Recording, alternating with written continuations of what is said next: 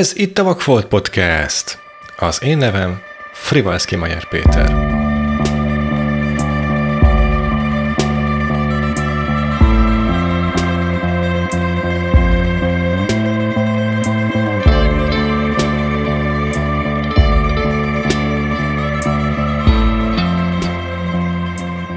Ahogyan azt a régebbi hallgatóink már bizonyára megszokhatták, az év végi összefoglaló adásban megszoktuk szólaltatni az abban az évben nálunk vendégeskedő kedves vendégeinket is. Ezúttal ez kicsit másképp alakult, mert már eleve nagyon-nagyon hosszú lett az az évvégi adás, ezért a különböző hangfelvételeket, amit a vendégeink küldtek nekünk, azt most egy külön kiadásban fogjuk csak közzétenni, de itt sem maradtok le róla hogy meg fog szólalni nem sokára Vosztri Ferenc, Leptünde, Szász Attila, illetve Makai Péter Kristóf is, mindannyian voltak nálunk 2023-ban egy vagy több adásban, és ők is elküldték nekünk, hogy mik a saját kedvenc filmjeik a 2023-as bemutató naptárból. Elsőnek hallgassuk meg Leptündét, aki egy egészen különleges animációs filmről fog beszélni. 2023-ban nekem az egyik legnagyobb filmélményem a Nimona című rajzfilm volt, ami sajnos pont akkor jött ki, amikor sztrájkoltak mindenütt, így szerintem nagyon kevés esélyt kapott arra, hogy egy szélesebb közönség megismerhesse, pedig illet volna. Nekem annak idején már a képregény is nagy kedvencem volt, ugyanis ezt a rajzfilm egy képregényen alapul, megjelent angolul, magyarul, nekem is mindegyik megvan. Olvastam is őket, és izgatottan figyeltem, hogy mi lesz belőle, lesz belőle rajzfilm, mert nagyon sokáig úgy tűnt, hogy, hogy a Disney felszámolta a stúdiót, ugye, ami készített eredetileg, de szerencsére a Netflix-ék felkarolták, és így kijöhetett a streaming szolgáltató. A Nimona egy alakváltó lányról szól, aki belekeveredik egy kalandba, méghozzá azzal a főgonosszal, akit az egész birodalom megpróbál elkapni, mert hogy nyílt színen követett el valami csúfságot, de természetesen ő sem igazi gonosz, hanem valakik megpróbálták rákedni a gyilkosságot, de Nimona jelentkezik nála, mint segéd, mert hát ő alakváltó imádja az öldöklést, és nagyon szívesen segít abban, hogy mindenki jó megkapja a maga jussát. Úgyhogy ebben a neoközépkori világban, ahol a lovagok épp úgy megférnek egymással, mint a mobiltelefonok és a streaming szolgáltatók, igazi álmokfutás veszi a kezdetét. Egyrészt ugye mindenki Nimónát és Bolthartot próbálja elkapni, másrészt pedig kiderül, hogy hogy egy olyan világ, ami, ami ugye modernnek tűnik, de nagyon régi, begyöpösödött elképzeléseket követ, mennyire káros lehet az egyének számára. Szóval van egyszer ennek a rajzfilmnek ez a szuper látványos, nagyon pörgős, kalandos része, ahol az akciók és a hihetetlen beszólások egymást követik, és ugyanakkor van egy nagyon komoly olyan síkja is, ahol meg arról van szó, hogy ha falakat emelünk magunk és a társadalom köré, akkor annak olyan következményei lehetnek, amely az egyénre kimondottan veszélyes. Benne van az is, hogy mennyire nehéz magát adni az embernek, és az, hogyha a társadalmi elvárások mások, mint amilyen az egyén, és, és nem tud megfelelni ezeknek, ha a hamis narratívákat követjük, akkor valóban eljuthatunk addig, hogy inkább saját magunkat gyűlöljük meg. Szóval annak ellenére, hogy ez egy ilyen színes, szagos, rajzfilmes robbanásokkal teli kötösbe van csomagolva. Nagyon fontos volna mondani valója is van a filmnek. Remélem, hogy ezek után is még nagyon sokszor előkerül majd másoknál is, hogy megnézzék, és megkapja a film az őt megérdemlő elismerést. Szóval én mindenképpen a Nimonát ajánlom 2023-ból, hogyha valakinek ez kimaradt volna. Remélem, hogy 2024-ben is jó sok filmünk lesz, amit szerethetünk. Boldog új évet kívánok! Sziasztok!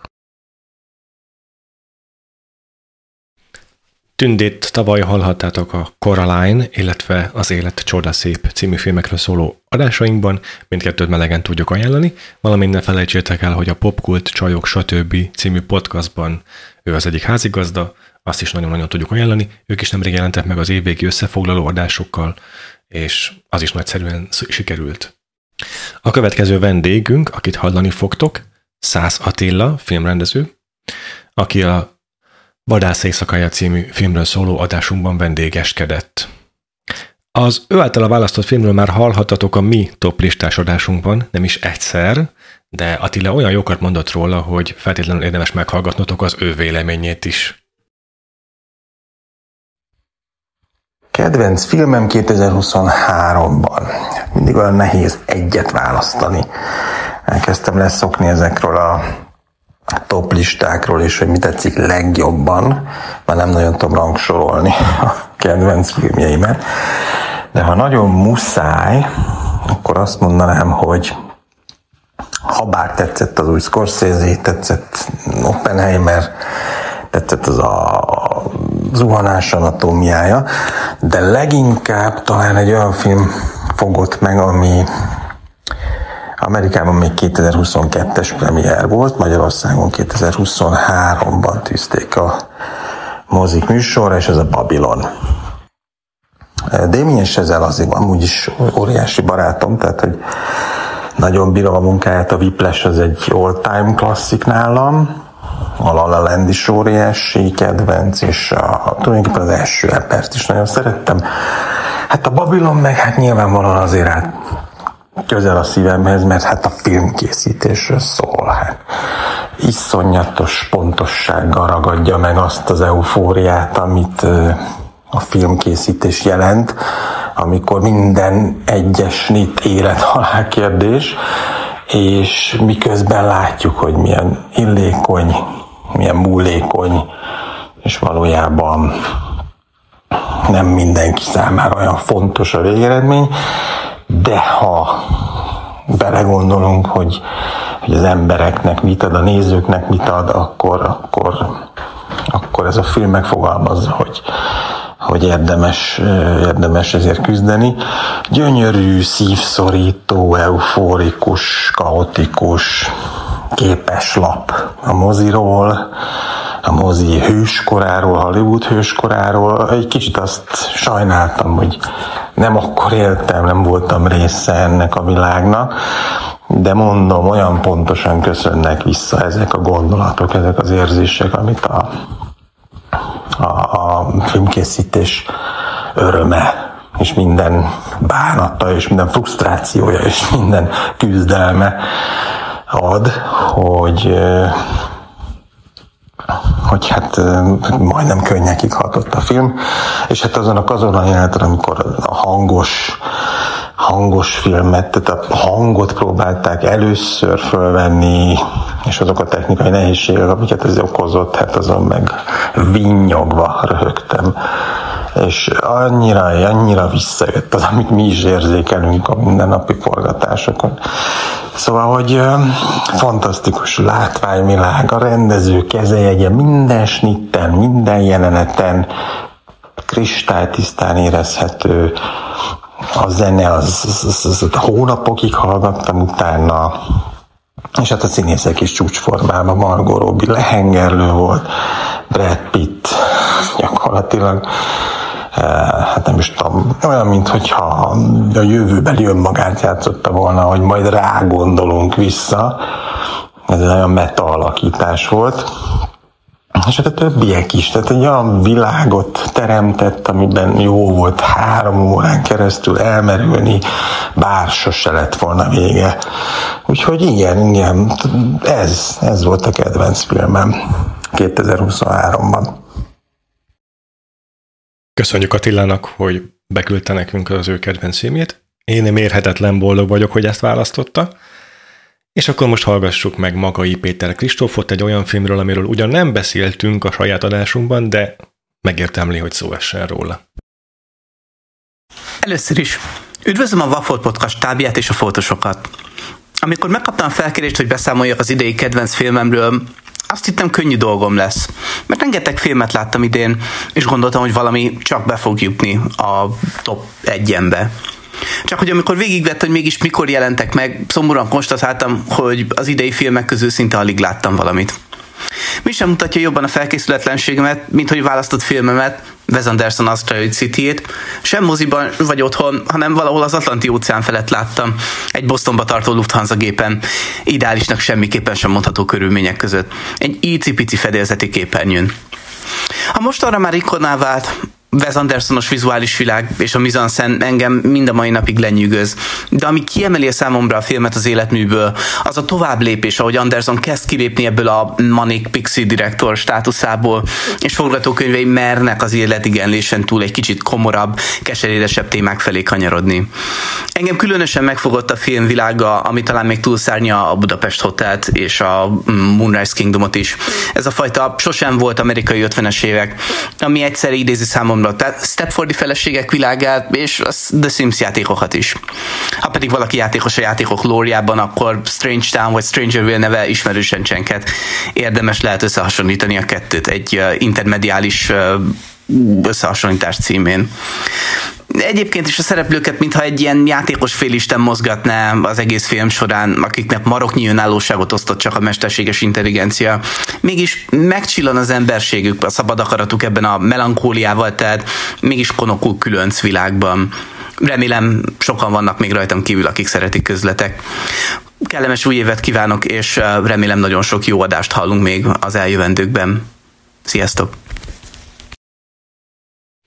Nagyon-nagyon köszönjük Kristófnak, hogy ő is elküldte a kedvenc filmjét. Őt egyébként a Waking Life, az Élet nyomában című filmről szóló adásban hallhattátok Lilával együtt.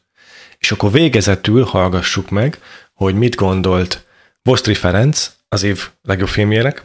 Feri idén nem is olyan régen a Black Rain, vagyis a Fekete Első című filmről szóló adásban vendégeskedett nálunk, és az ő kedvenc filmjéről is esett szó, ami toplistás adásunkban igaz nem sok, úgyhogy nagyon jó, hogy kicsit kiegészíti a saját gondolataival az általunk elmondottakat. Hello, hello, itt uh, Vosztri beszél. Mindenkinek boldog új évet és kellemes eufóriát szeretnék kívánni, és uh, csak azért jelentkezek be, hogy az év uh, legjobb filmjéről beszéljek pár keresetlen szót. A címe The Holdovers, magyar címe még azt hiszem, hogy nincsen. A rendezője a kiváló Alexander Payne, aki majd 20 éve karakterszínész sztárt csinált a Paul Giamattiból. Giamatti a főszereplője ennek a filmnek is, a The Holdoversnek, és az év legjobb alakítását nyújtja az év legjobb filmjében.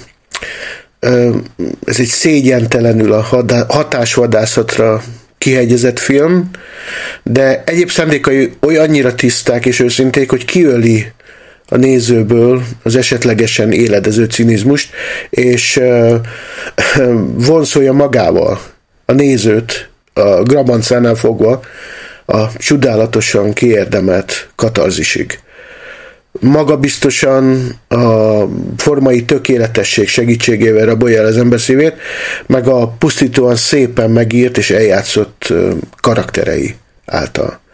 Ez a fajta beleérzés, átélés, megélés, eleve az ilyen erős katarzis, ami ebben a filmben van, Hollywoodtól manapság teljesen szokatlan a képi világával, a tempójával, a hangulatával, összes filmes eszközével a 70-es éveket idézi, egy másfajta világot, egy másfajta életet, és teszi ezt hibátlanul.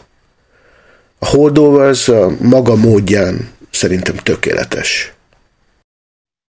Nagyszerű, hálás köszönet Postri Ferencnek is, akinek a saját podcastját megtaláljátok Kemény idők címmel minden lejátszóban, valamint az epic.hu-n is olvashatjátok az írásait. És ez akkor ezzel búcsúzunk tőletek. Mi nem sokára jelentkezünk a Inverse Vakfolttal, aztán folytatódik a legjobb vakfolt, a legjobb vakfoltokat kibeszélő évadunk. Addig is sziasztok!